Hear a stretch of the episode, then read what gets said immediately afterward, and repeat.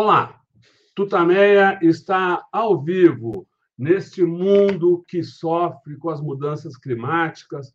A gente manda desde aqui ah, de São Paulo nossa solidariedade ao povo cubano e ao povo norte-americano que estão sofrendo aí as agruras com esse furacão com ventos de até ventos de até 250 km por hora. Estamos aqui nos nossos estúdios domésticos, a Eleonora. O Rodolfo. E do outro lado da tela, a gente tem a satisfação de ter aqui conosco, neste fim de tarde, a professora Ana Estela Haddad. Já já, você já conhece, claro, já já a Eleonora pode contar um uhum. pouquinho mais sobre a Ana Estela e a gente começa a nossa conversa deste, dessa quarta-feira. Eleonora. Ana Estela Haddad, muito obrigada por você estar aqui hoje, nesse fim de tarde do dia 28 de setembro de 2022, estamos a pouquíssimos dias né, do primeiro turno. Ana Estela Haddad é professora titular da Faculdade de Odontologia da Universidade de São Paulo, é, lidera para o Brasil a Rede Latino-Americana para a Infância Horizonte Cidadão, criada por Michelle Bachelet, e atua também como vice-coordenadora da Escola da Metrópole do Instituto de Estudos Avançados da USP tem mais de 15 anos de experiência em gestão pública e, durante a sua atuação no governo federal, no Ministério da Saúde e no MEC, participou da criação de importantes projetos para o país, foi coautora do ProUni e uma das principais criadoras do Telesaúde Brasil Redes, premiado pela OPAS da OMS. Anistela, eu gostaria de começar te perguntando como é que, qual é a sua visão da campanha que está aí na reta super final é, como é que você está avaliando é, o, a, a, campanha tanto no nível é, federal como, no estadual? Como é que está indo o Fernando Haddad nesse momento? Bom, primeiro, muito boa tarde, Leonora e Rodolfo, a todos os, os, os, internautas, a quem está nos ouvindo, e, e muito obrigada pelo convite de estar com vocês, parabéns pelo trabalho que vocês fazem, sou admiradora, e, bom, a campanha, ela está, ela tá, de fato, na reta final, eu, eu avalio que a gente até aqui caminhou muito bem, né, um, fizemos aí um, um, giro grande pelo... Fernando, na verdade, o Haddad, ele começou bem antes, né, ele já tinha feito uns giros é, pelo interior na, na, na pré-campanha, conhecendo melhor o Estado, na verdade, conhecer a gente conhece, mas quando a gente se propõe a pensar no Estado do ponto de vista da gestão pública, é, são outros reconhecimentos, né, outros olhares. Então você revisita, né, tudo isso. E, e nós também trabalhamos muito, é, como é de, de praxe na, na, no, no Partido dos Trabalhadores, a gente sempre trabalha com plano de governo, então eu participei do NEP, é um núcleo de estudos é, de políticas públicas vinculado à Fundação Perseu Abramo, e a gente trabalhou ao longo de quase um ano é, estudando o estado de São Paulo, as várias. É, fazendo um diagnóstico, levantando dados, e com um grupo bem grande de gestores e pesquisadores, é, principalmente das universidades públicas estaduais e federais, mas é, de, de, pessoas que, que atuam na área, né? Então, a gente chega nessa etapa, eu acho que assim com uma maturidade, assim, com maturidade de percurso, né? E, e mais recentemente as ruas, né? Fomos muito, uh, viajamos pelo interior, pela capital, pela Baixada Santista, e a gente tem sentido assim um, um calor humano, um, uma esperança das pessoas, muita participação, as pessoas estão indo para a rua, estão se posicionando, apesar é, dessas ondas que a gente vê de violência, então a gente sente que as pessoas estão mobilizadas cada vez mais, e o vira-voto parece que vem ganhando força também, né? Legal. A gente vai voltar à, campanha, mas eu queria, ainda nesse início de entrevista, que você fizesse uma avaliação da situação do país. A gente teve, viu hoje uma notícia ah, especialmente imagino para você que, é, que cuida das crianças, que é preocupada com, com, com a vida da, das crianças no Brasil, no planeta, a gente viu essa essa notícia aqui sobre os resultados do governo Bolsonaro. Quase metade das crianças do país vivem uh, abaixo da linha da pobreza, esse índice que uh, disparou no governo Bolsonaro. E qual é a sua avaliação? Por que dessa situação? Qual é a sua avaliação de um governo que leva quase metade das crianças do país a viver nessa situação? Olha, isso é o resultado é, do desmonte de políticas públicas extremamente bem-sucedidas, como foram o Bolsa Família e o Brasil Carinhoso. Né? Eu vi nascer o Brasil Carinhoso na época que eu estava no governo federal, eu estava nessa época no Ministério da Saúde, e me lembro é, muito é, do, do, dia que, que o Brasil Carinhoso foi lançado como um desdobramento do Bolsa Família, porque é, o Bolsa Família, ele né, tirou ali 36 é, milhões de pessoas da pobreza, e quando ele começou, né, vocês lembram que ele tinha a condicionalidade da frequência escolar e do acompanhamento de saúde das crianças, né? E isso teve um papel muito importante né, em trazer, vamos dizer, o recurso para as famílias e, ao mesmo tempo, garantir esse, essa contrapartida, né? As crianças na escola e cuidando da saúde. E é, que, que, como para o Bolsa Família se desenvolver, houve a criação do cadastro único, do CAD único, que cadastrava as famílias, que monitorava a condição, se a família era elegível para aquele benefício.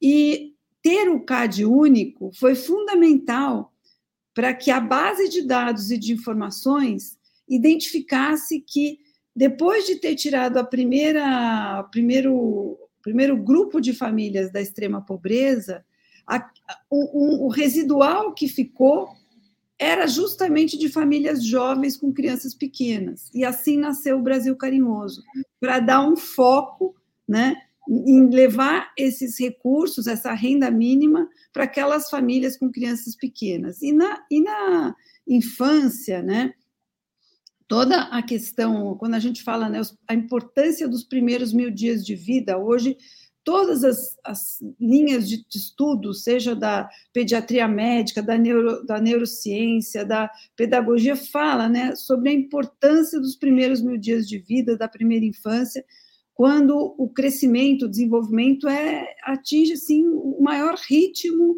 a maior. E, e para isso, além de todas as questões do afeto, da proteção, de não ter negligência, não ter violência, de ser uma família afetiva, a alimentação da criança é fundamental. A mielinização das fibras nervosas de, depende do, do, do, da, das proteínas que vêm da alimentação da criança. Então, é um crime socialmente a gente não garantir para essas famílias e principalmente para essas crianças o mínimo, a segurança alimentar para o seu crescimento e para o seu desenvolvimento, para o seu potencial. Né?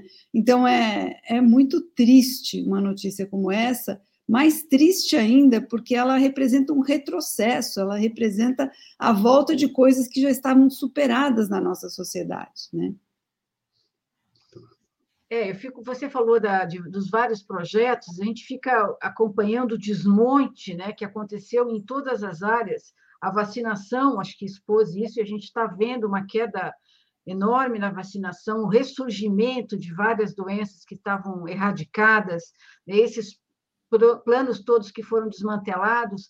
O que você diria que, para sentar é, no governo federal e no governo estadual, tentar recompor isso de alguma maneira, ou reconstruir, o que, que seria prioridade?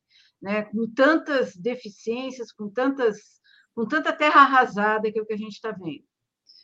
Olha, Leonora, é, é, isso que você falou, que você traz, a, a essa questão é também muito importante, né, que é a questão da vacinação, né, o Brasil, ele, o, o, o Programa Nacional de Imunização Brasileiro, o PNI, ele sempre foi modelo, né, a gente sempre foi uma referência internacional, e, assim, a população sempre acreditou muito, a gente sempre teve taxas de vacinação, de cobertura vacinal, muito boas, tanto é que erradicamos muitas doenças que agora estão refluindo, né?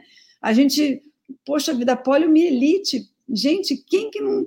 A, a né, o, o, a questão da gotinha, ela sempre foi uma, uma. A gente nós fazia teses, estudos nas campanhas nacionais de vacinação que sempre tiveram uma aderência total da população.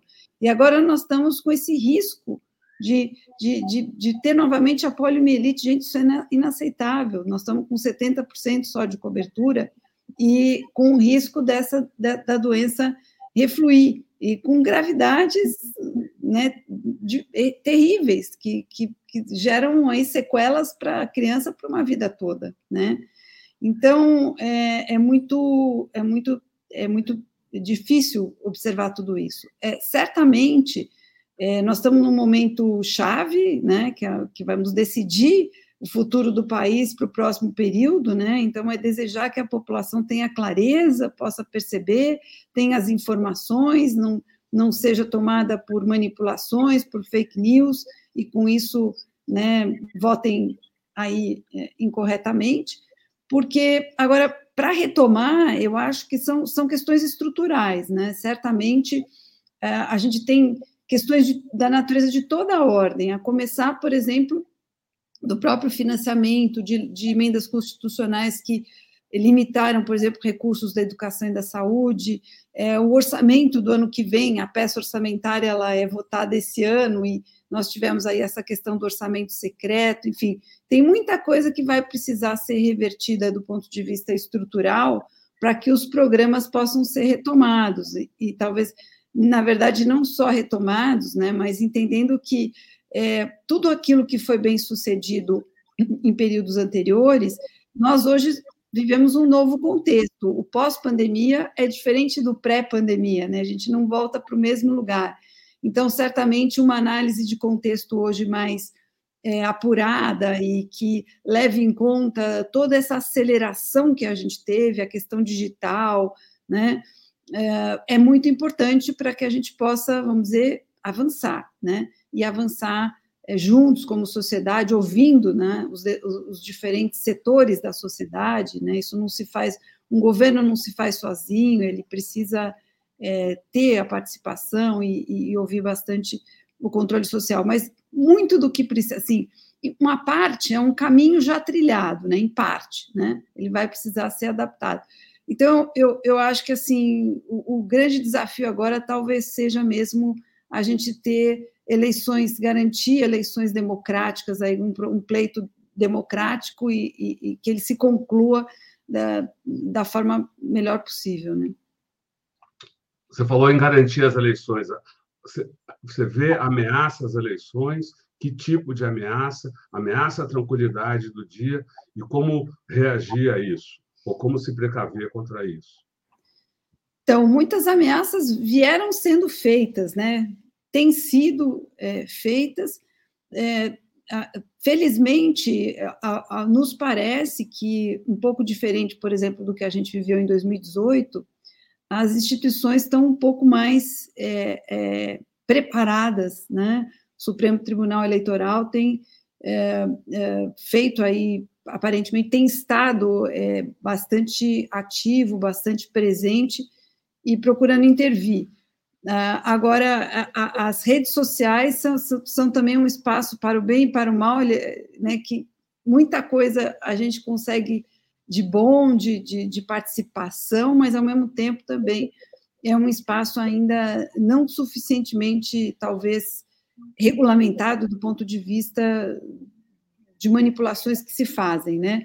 Então, uma parte dessa manipulação, às vezes, a gente não não consegue ter a visibilidade enquanto ela está acontecendo, e você vai sentir os efeitos depois quando vem a apuração dos, dos, dos votos, da, da, votação, né?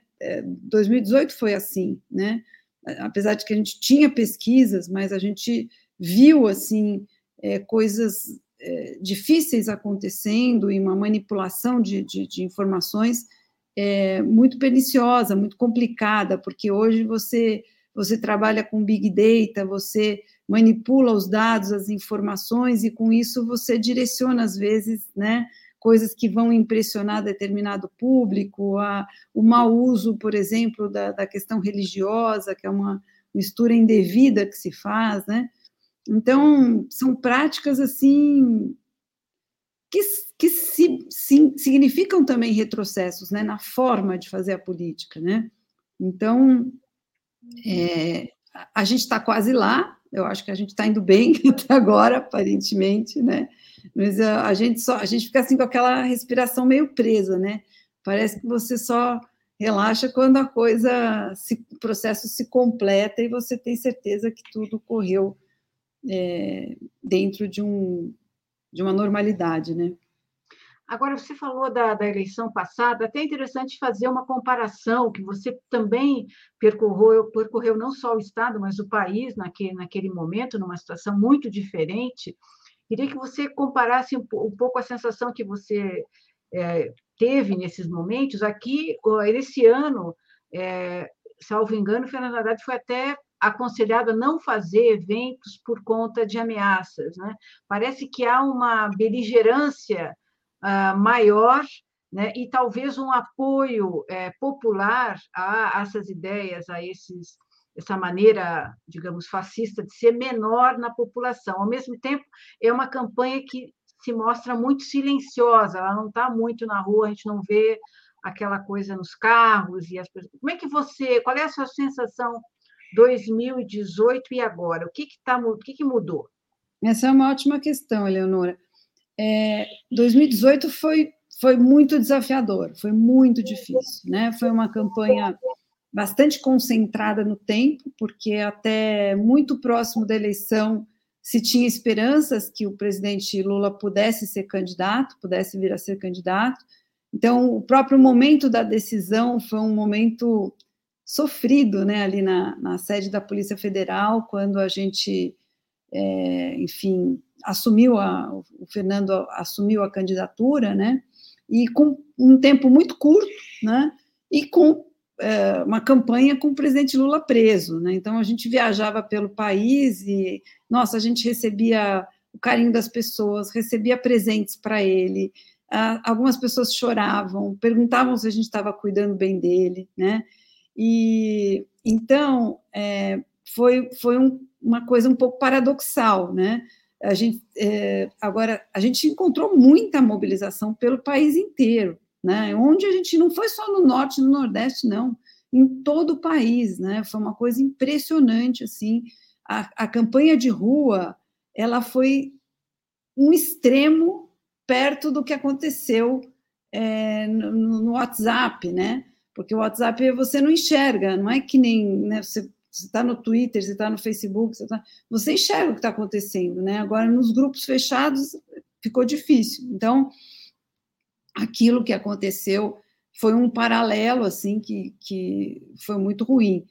É, então, é, é, nesse sentido, acho que foi muito diferente, porque eu acho que a gente estava menos preparado nesse, nesse sentido de, de desses ataques e, de, dessas mas é, o que a gente percebe também é que é, eles continuam acontecendo, mas parece que também, tanto nós quanto a população em geral, está um pouco mais ciente desses processos. Claro que muita gente ainda se impressiona, tem gente que se impressiona, né?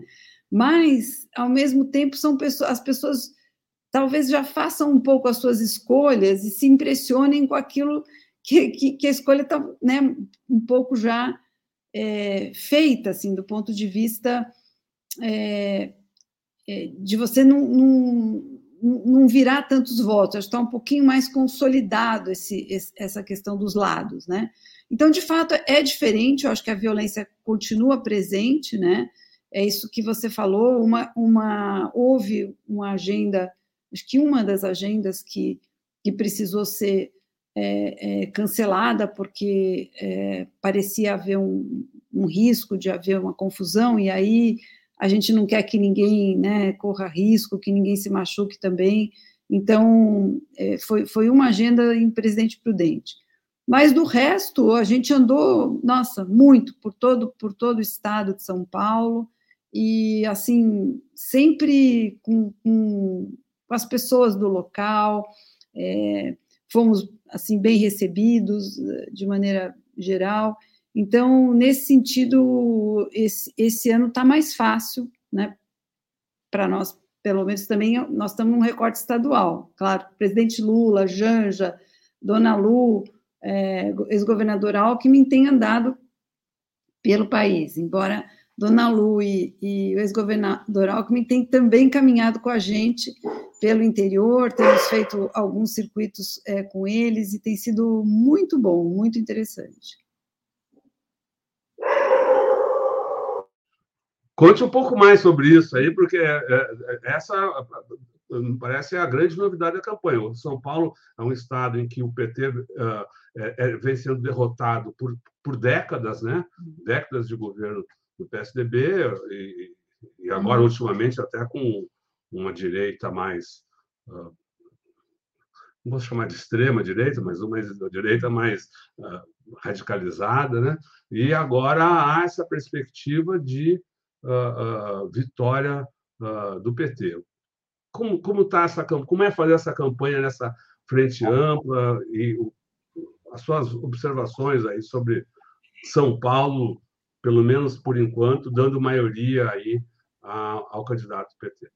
Olha, eu acho que a gente tem que fazer aí um, um reconhecimento importante a, a, a, essa frente, né, uma frente ampliada, democrática, no momento em que existe essa, como você falou, essa, essa direita mais à direita, né? Então, isso nos permitiu ampliar a, a, a base de, de sustentação e apoio, uma ampla frente democrática, e reconhecer é, o gesto é, do, do ex-governador Alckmin ao é, a essa, a formar essa chapa com, com o presidente Lula, que eu acho que traz assim uma, uma composição é, assim importante, com credibilidade, né? Eu acho que é, demonstraram, os dois demonstraram, deram uma demonstração de serem homens públicos que estão colocando é, vamos dizer, interesses menores de lado e entendendo que o momento tem que ser de, de união por,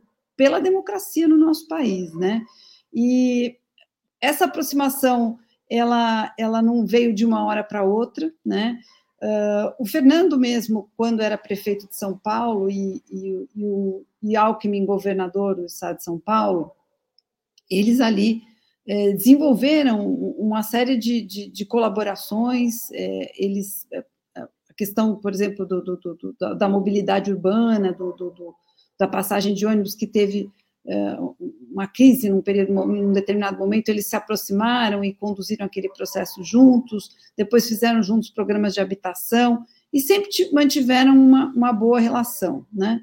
Tanto é assim que essa aproximação entre eles, que teve aí uma mediação do Fernando Haddad, junto com Chalita, que é muito próximo do, tanto de Haddad quanto de Alckmin, eles vieram construindo isso ao longo de mais de um ano, né, de conversas, de então foi um processo que foi amadurecendo. Então, quando chegou na campanha, já estava bastante maduro. Depois veio também a, a, o PSB, o Márcio França, né, o Alckmin, então, é, transitando do PSDB é, para o PSB. Então, as coisas foram sendo construídas, tanto que, se a gente olhar para o estado de São Paulo, né, uh, um ano atrás, a, a gente tinha como pré-candidatos ao governo do estado Alckmin, Boulos, Haddad, Márcio França. E hoje, né, se conseguiu, é, Boulos está concorrendo a federal, deputado federal, Márcio França, senador, uh, Alckmin, vice-governador, todos do mesmo lado. E Marina Silva, né, conosco também, que quase foi a vice, né, mas está com a gente, tem estado muito próxima com a gente, candidata a deputada federal, mas a rede também se uniu é, a, a, essa, esse time, né? Então, assim, eu, eu, eu acho que o resultado foi maravilhoso, se a gente for pensar, e isso tem se é, refletido nas, nas andanças que a gente tem feito. Né? Eu lembro bem, há uns dez dias atrás, nós estávamos em São Carlos, a gente geralmente, cada duas viagens, cada viagem que a gente faz, a gente faz cinco cidades, quatro cidades cada dia, dois dias, e, e vai caminhando. E, e, e, quando a gente passou por São Carlos, então é, coincidiu que estavam todos ali, né, no, numa, numa, num ato eh, no espaço público, numa escadaria, e, e, a, e a, a fala da, da Marina foi assim, é, encantou demais a todos e, sabe, mobilizou e chamou para para essa. Né? Ontem nós tivemos o debate final da Rede Globo, da, do primeiro turno. Marina teve conosco lá, assistimos juntas o debate. Ela vibrou ali positivamente com tudo que. Então, ela com o presidente Lula também já, já tem estado mais próximos, né? Então, assim, a nossa, a nossa expectativa e a nossa avaliação desse momento, assim, é o mais positiva possível. Assim, eu acho que a gente caminhou muito bem, acho que a gente explorou todas as, as possibilidades e encontramos do outro lado também, o que é muito importante, é a recíproca, né? Eu não sei se vocês tiveram a oportunidade de, de ver, mas para mim, um momento que foi muito marcante foi o lançamento da campanha nacional, que foi em maio, mais ou menos, lá no, no Expo Center Norte. E na ocasião, então, o Expo Center Norte estava lotado ali, né, para lançar a campanha do, do presidente Lula. E o, o, governador Alckmin e Dona Lu estavam naquela ocasião com Covid, então não puderam estar presencialmente no evento. Mas eles participaram ao vivo, né, online, então, tinha um telão grande atrás, montado, e quando o, o, o governador Alckmin, ele junto com a dona Lu ali, né, então a tela, a tela tomou conta, talvez até mais que, do que quem estava presencialmente, né, pelo, então estava, por sorte, estava bem nítido, o áudio estava bom, e ele fez um discurso, assim, foi um discurso estadista, né, e foi um discurso muito significativo, né, e, e, e, e eu, o silêncio era absoluto ali, né, na, na plateia. E às vezes se falava que ia ter resistência e tal, mas ele, ele trouxe, se colocou de uma maneira tal que ali ele, ele ganhou. Eu acho que ele ganhou ali a militância de uma forma, ainda brincou no final, né? Ele falou que o hit é, né, da, gastronômico passaria a ser Lula com chuchu. Pegou, né? Até foi ao delírio. Maristela, eu queria te perguntar sobre a perspectiva aqui em São Paulo.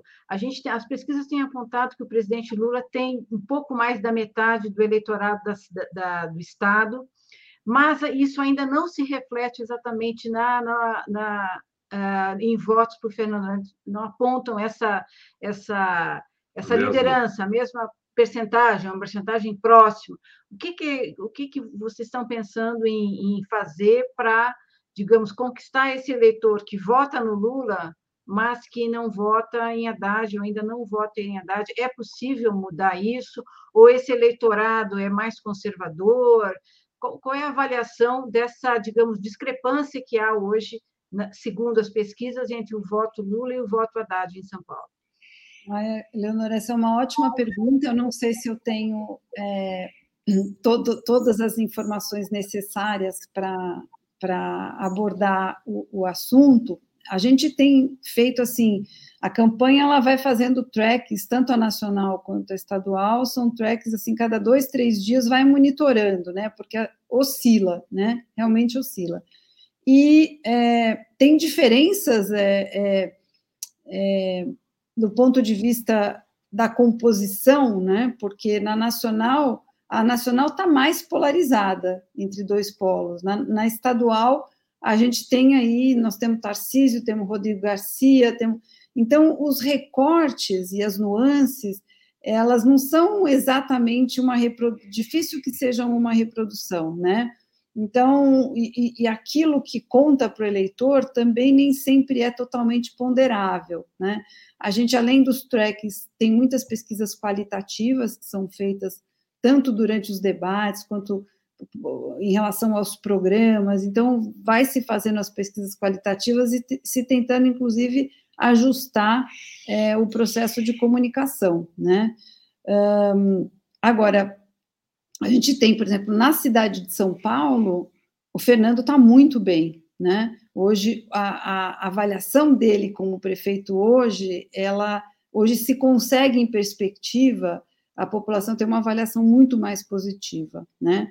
E agora no interior é, tem essa essa é, todo mundo é, existe um senso comum de que o interior entre aspas é mais conservador eu não sei se exatamente é só mais conservador ou se os elementos que compõem essa é, tem, tem variações, né? Tem variações aí pela própria dinâmica da vida, da, da economia, da, é, num, numa cidade grande e em cidades menores. Mas a gente, assim, a gente tem sentido no interior, assim, o, o pulsar muito favorável e positivo. Agora, terminou o primeiro turno, o segundo turno já é um outro jogo, né? É, quase que zera e recomeça, porque aí é, é, o, o própria, a própria campanha vai, vai estar mais exposta, porque aí são dois projetos debatendo, né? Hoje você vê, quando vai para o debate, são cinco candidatos, é, é muito mais, né?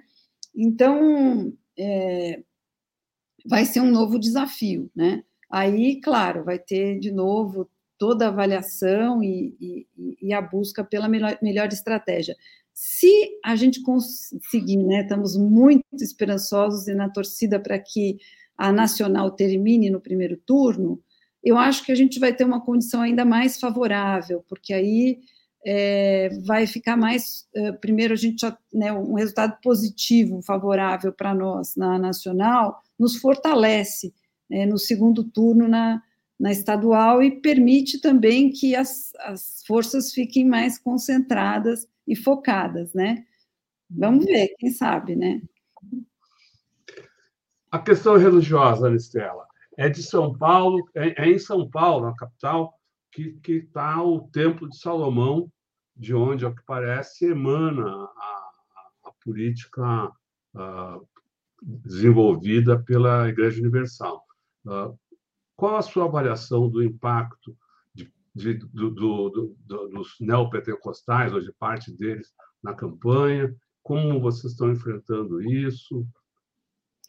Olha, hoje mesmo eu estava vendo no Instagram uma notícia da BBC Brasil, não sei se vocês viram, mas mostrando que, é, de fato, assim, tem um, tem um, aí um material circulando nessas, nas redes deles, né, que que se utiliza de fake news, que faz uma espécie de terrorismo, né? Então, que é, o presidente Lula vai fechar as igrejas, que e, e, e são e, e, que elas têm assim circulam em milhares, são impulsionadas, inclusive pelos filhos do Bolsonaro, né? Então, assim, é, o que eles usam, que eles usam essa, esse tema fortemente, né? e manipulam as pessoas em nome da religião, isso é uma coisa que está tá dada, está clara. Né? A própria primeira-dama apareceu recentemente, é, de certa maneira, pregando ali, fazendo um culto, né? enfim. Agora, é, os próprios evangélicos não, não, é, não é um bloco único, né? A gente, nós mesmas recebemos a, a, um grupo de, da Frente Evangélica é, que é, procurou, nos procurou através das mulheres na campanha, então procurou a mim, Dona Lu, a Lúcia França, que é a, candidata a vice na, na chapa do, do, Fernando, e nos pediu que transmitisse uma carta que elas apresentaram também para a Janja, né? Então elas trazem assim, é, é, elas são evangélicas, têm um trabalho social importante e trouxeram uma carta super assim é, é, razoável, de bom senso, sobre o que elas gostariam, né, como frente evangélica, é, de ver retratado é, por um governo, por um futuro governo. Então, é, é na verdade, existe também uma certa apropriação indébita, né, é, de, um, de, um, de uma parte dos religiosos como se representassem o todo e não representam, né? O próprio esse esse padre que estava eh, representando aí o, o, Roberto Jefferson, né? Também a Igreja Ortodoxa soltou uma carta, né? É, esclarecendo que ele não pertence àquela ordem, pelo menos, né? Assim, uma carta muito bem escrita, falando da importância da democracia, enfim. É, é, é interessante que, que você vê, acho que, de certa maneira, a sociedade também um pouco mais atenta e tentando reagir, né? Mais, pelo menos, do que se do que se viu em 2018, que eu acho que a gente foi pego mais desprevenido. Rodolfo perguntou sobre os evangélicos, o aspecto religioso, eu queria te perguntar sobre as mulheres, que estão nessa eleição também é muito tem um holofote sobre o, o eleitorado feminino, que é a maior, maior parte do eleitorado, que é, resiste muito a Bolsonaro, né? E como é que você vê isso aqui no Estado de São Paulo, mesmo nacionalmente também, o papel do eleitorado feminino e enfim, como deve ser esse comportamento? Você tem toda a razão, né, Leonora? É, é, tá em disputa porque as mulheres vão decidir a eleição, né? E quando a gente vê é, os valores que estão colocados, a forma como é, como é vista e tratada a mulher, né, pelo, pelos adversários aí, pelo campo do desse, nem gosto muito de falar toda hora o nome, né? É, é, muito é muito ruim, né? É, é, significam retrocessos, né? É, um, um, retrocesso muito grande e, e, às vezes a gente às vezes até se, se admira de ver algumas mulheres é, ainda é, dizendo que vão votar é, no Bolsonaro, quase que a gente não consegue entender como que pode, né? Porque parece tão tão claro para nós a, a, essa, esse atraso, essa, esse retrocesso que eles pregam em tudo que você imaginar em termos de valores, né? Então, e, e agora eu acho que o discurso ainda é, a gente tem, né, no, no nosso campo, uh, quando a gente pensa em todas as políticas é, que, que os nossos os governos dos quais a gente faz parte já é, trabalharam, a questão da mulher ela ela está é, ela tá muito bem colocada e não numa caixinha, né? Porque se você trabalhar, se for, você for ver o Bolsa Família, o, o benefício ia para a mulher. Minha casa, minha vida, a casa era em nome da mulher, né? Então, além de ter as secretarias, uh, os setores, a gente também teve um trabalho uh, em, na cidade de São Paulo, Fernando, quando eh, fez um, o, o a guardiã Maria da Penha, quer dizer, tinha lei, já tinha lei, mas para implementar no município, então a, a Guarda Civil Metropolitana, a, a Guarda Civil é, feminina foi capacitada, treinada, fazia visita para as casas onde tinha medidas protetivas para tentar coibir é, a, a, a, violência ou a, a, a reincidência da violência, foram montadas unidades móveis integradas em que você tinha o atendimento de saúde, a delegacia, tudo para que a mulher. E, e, e, elas rodavam pelas, pelas regiões, elas iam até as comunidades, né? Então, é, enfim, eu acho que tem assim uma diferença muito gritante, muito marcante, né? Entre, na verdade, entre a visão de sociedade, né? Que a gente é, almeja e aquilo que, que esse governo ou desgoverno tem é, é, feito, né? Tem como, como eles têm procedido, né? Então eu, eu, eu espero, né? Como nós somos aí 52% do, dos votos, né? Que a gente faça valer aí e defender os nossos interesses, né? E que a gente possa ter boas bancadas, ampliar as bancadas é, no legislativo de mulheres, né? Que a gente precisa muito, né? Mulheres, e a diversidade toda, mulheres, trans, negros, enfim, a gente precisava que o parlamento é, representasse um pouco melhor a sociedade como um todo, né? É, exatamente, porque esse, esses uh, segmentos que você falou, mulheres, negros, população LGBTQIA+, uh, deficientes, os trabalhadores, trabalhadores, trabalhadores são subrepresentados no parlamento. Não? Exatamente. Isso também é um, é um problema, né? Porque o executivo não vai não vai governar sozinho, né? O legislativo é muito importante. Então a gente também precisa prestar bastante atenção, né? Um recado aí para a gente assim é, entender o valor e a importância do voto também nos deputados e senadores, né? Deputadas, deputados, senadores, senadoras, né? Boa. Marcela, começamos essa, começamos essa entrevista falando que faltam quatro dias para o dia das eleições, mas nesses quatro dias temos três dias de campanha. O que fazer nesses três dias? Quais, quais são as prioridades da campanha? Você, uh, qual, qual, qual vai ser sua missão nesses dias aí que, que ainda são, é possível trabalhar para convencer uh, mais eleitores, trazer mais votos para o Haddad, para o Lula? Olha, a gente. É, é nós estamos em algumas entrevistas como essa aqui, né? Amanhã eu vou estar, tá, é, sábado de manhã, numa rádio comunitária, enfim, é, tem algumas entrevistas aí é, marcadas. Ah, a gente tinha, amanhã, por exemplo, eu ia caminhar na Zona Leste, mas é, o, o, tempo parece que não vai ajudar, né?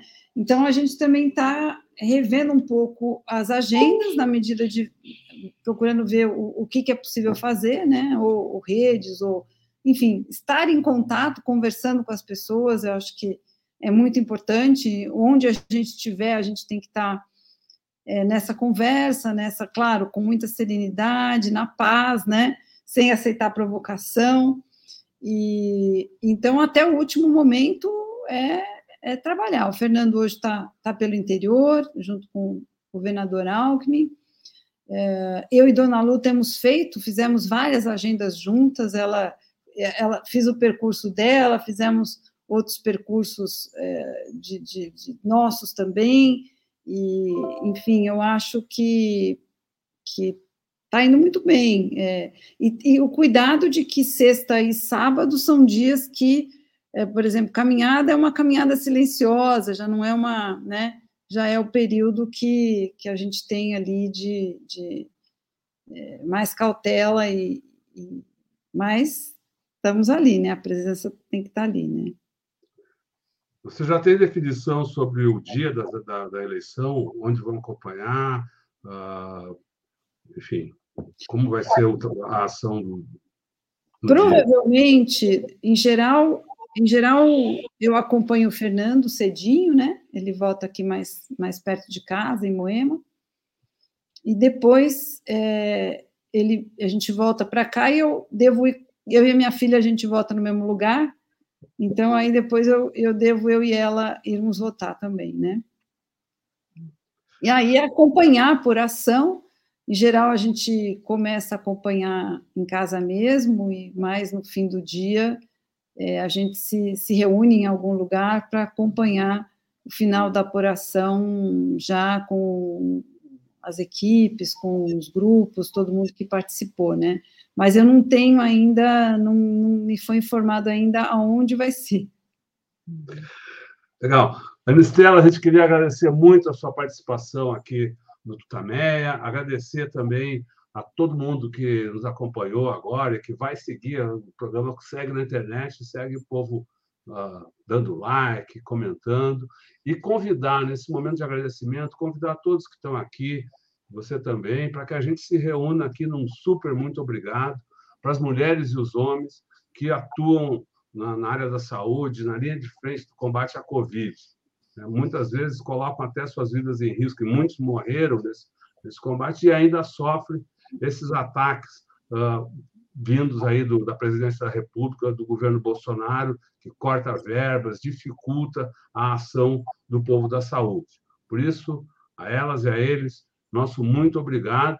E lembramos que exatamente essa ação, essas ações do, do governo federal, é que levaram o Brasil a essa tragédia que vivemos. O presidente da República atuou contra a saúde, né? deixou de comprar vacinas na hora certa, provocou aglomerações, foi contra o uso de máscara, e o resultado é que nós temos esses números, que são, nós temos o segundo maior número de mortes pela Covid do mundo, atualizados a cada dia aqui pela Conselho Nacional de Secretários de Saúde.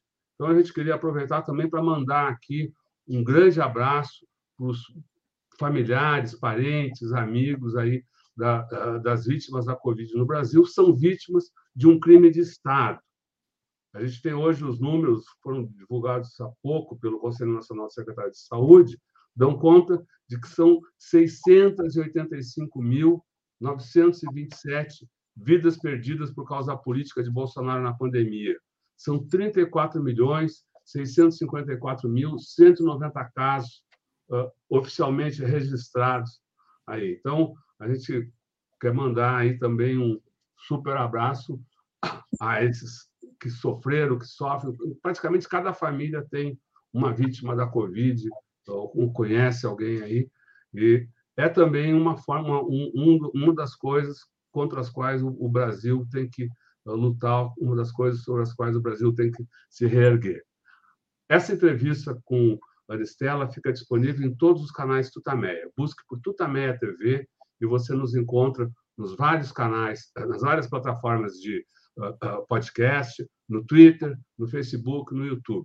Não deixe de, no YouTube, visitar, se inscrever no nosso canal e clicar na sinetinha para receber avisos de novos vídeos. Visite também nosso site, Tutameia. O endereço é tutameia.jor.br. E agora, antes do tchauzinho, do boa noite, a gente quer devolver aqui a palavra para a Ana Estela, agradecendo muito a sua participação, para que faça, então, a sua fala para o povo que está aqui com a gente, a sua mensagem, enfim, sem perguntas. A palavra é sua, Ana Estela. Muito obrigado. Leonora, Rodolfo, queria agradecer demais, mais uma vez, o convite e esse, esse tempo de conversa tão gostosa com vocês, né? Um, e me juntar a vocês nessa, nessa homenagem, nesse reconhecimento aos profissionais de saúde que estiveram na linha de frente da Covid, que foi, foi fundamental, se não fosse o nosso SUS, se não fossem os nossos profissionais que, é, que cuidaram, é, que estiveram na linha de frente nas UTIs antes da vacinação, arriscando suas vidas, se isolando de suas famílias, muitas vezes em situações de estresse violento, de ter que decidir quem vive e quem morre, né? Porque não tinha oxigênio, por exemplo, para todo mundo, não tinha leito, né? É, a gente, enfim, temos 2% da população do mundo e 10% dos óbitos por Covid, né?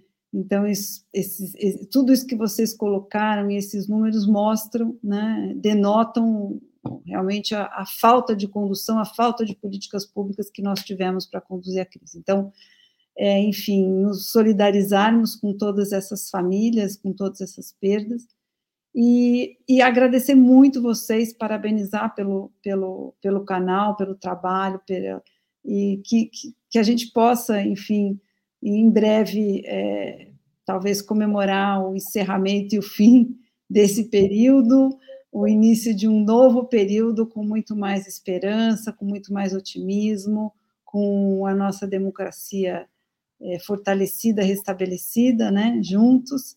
E aí, quem sabe, a gente retoma esse papo nosso em, em, em um contexto mais alegre, né? Muito obrigada pela oportunidade. Legal, muito obrigada. Obrigada, Marcela. A gente agradece muito a sua participação, a participação de todos aqui. Tchau, tchau. Boa noite. Boa tchau, noite. pessoal. tchau. tchau. tchau.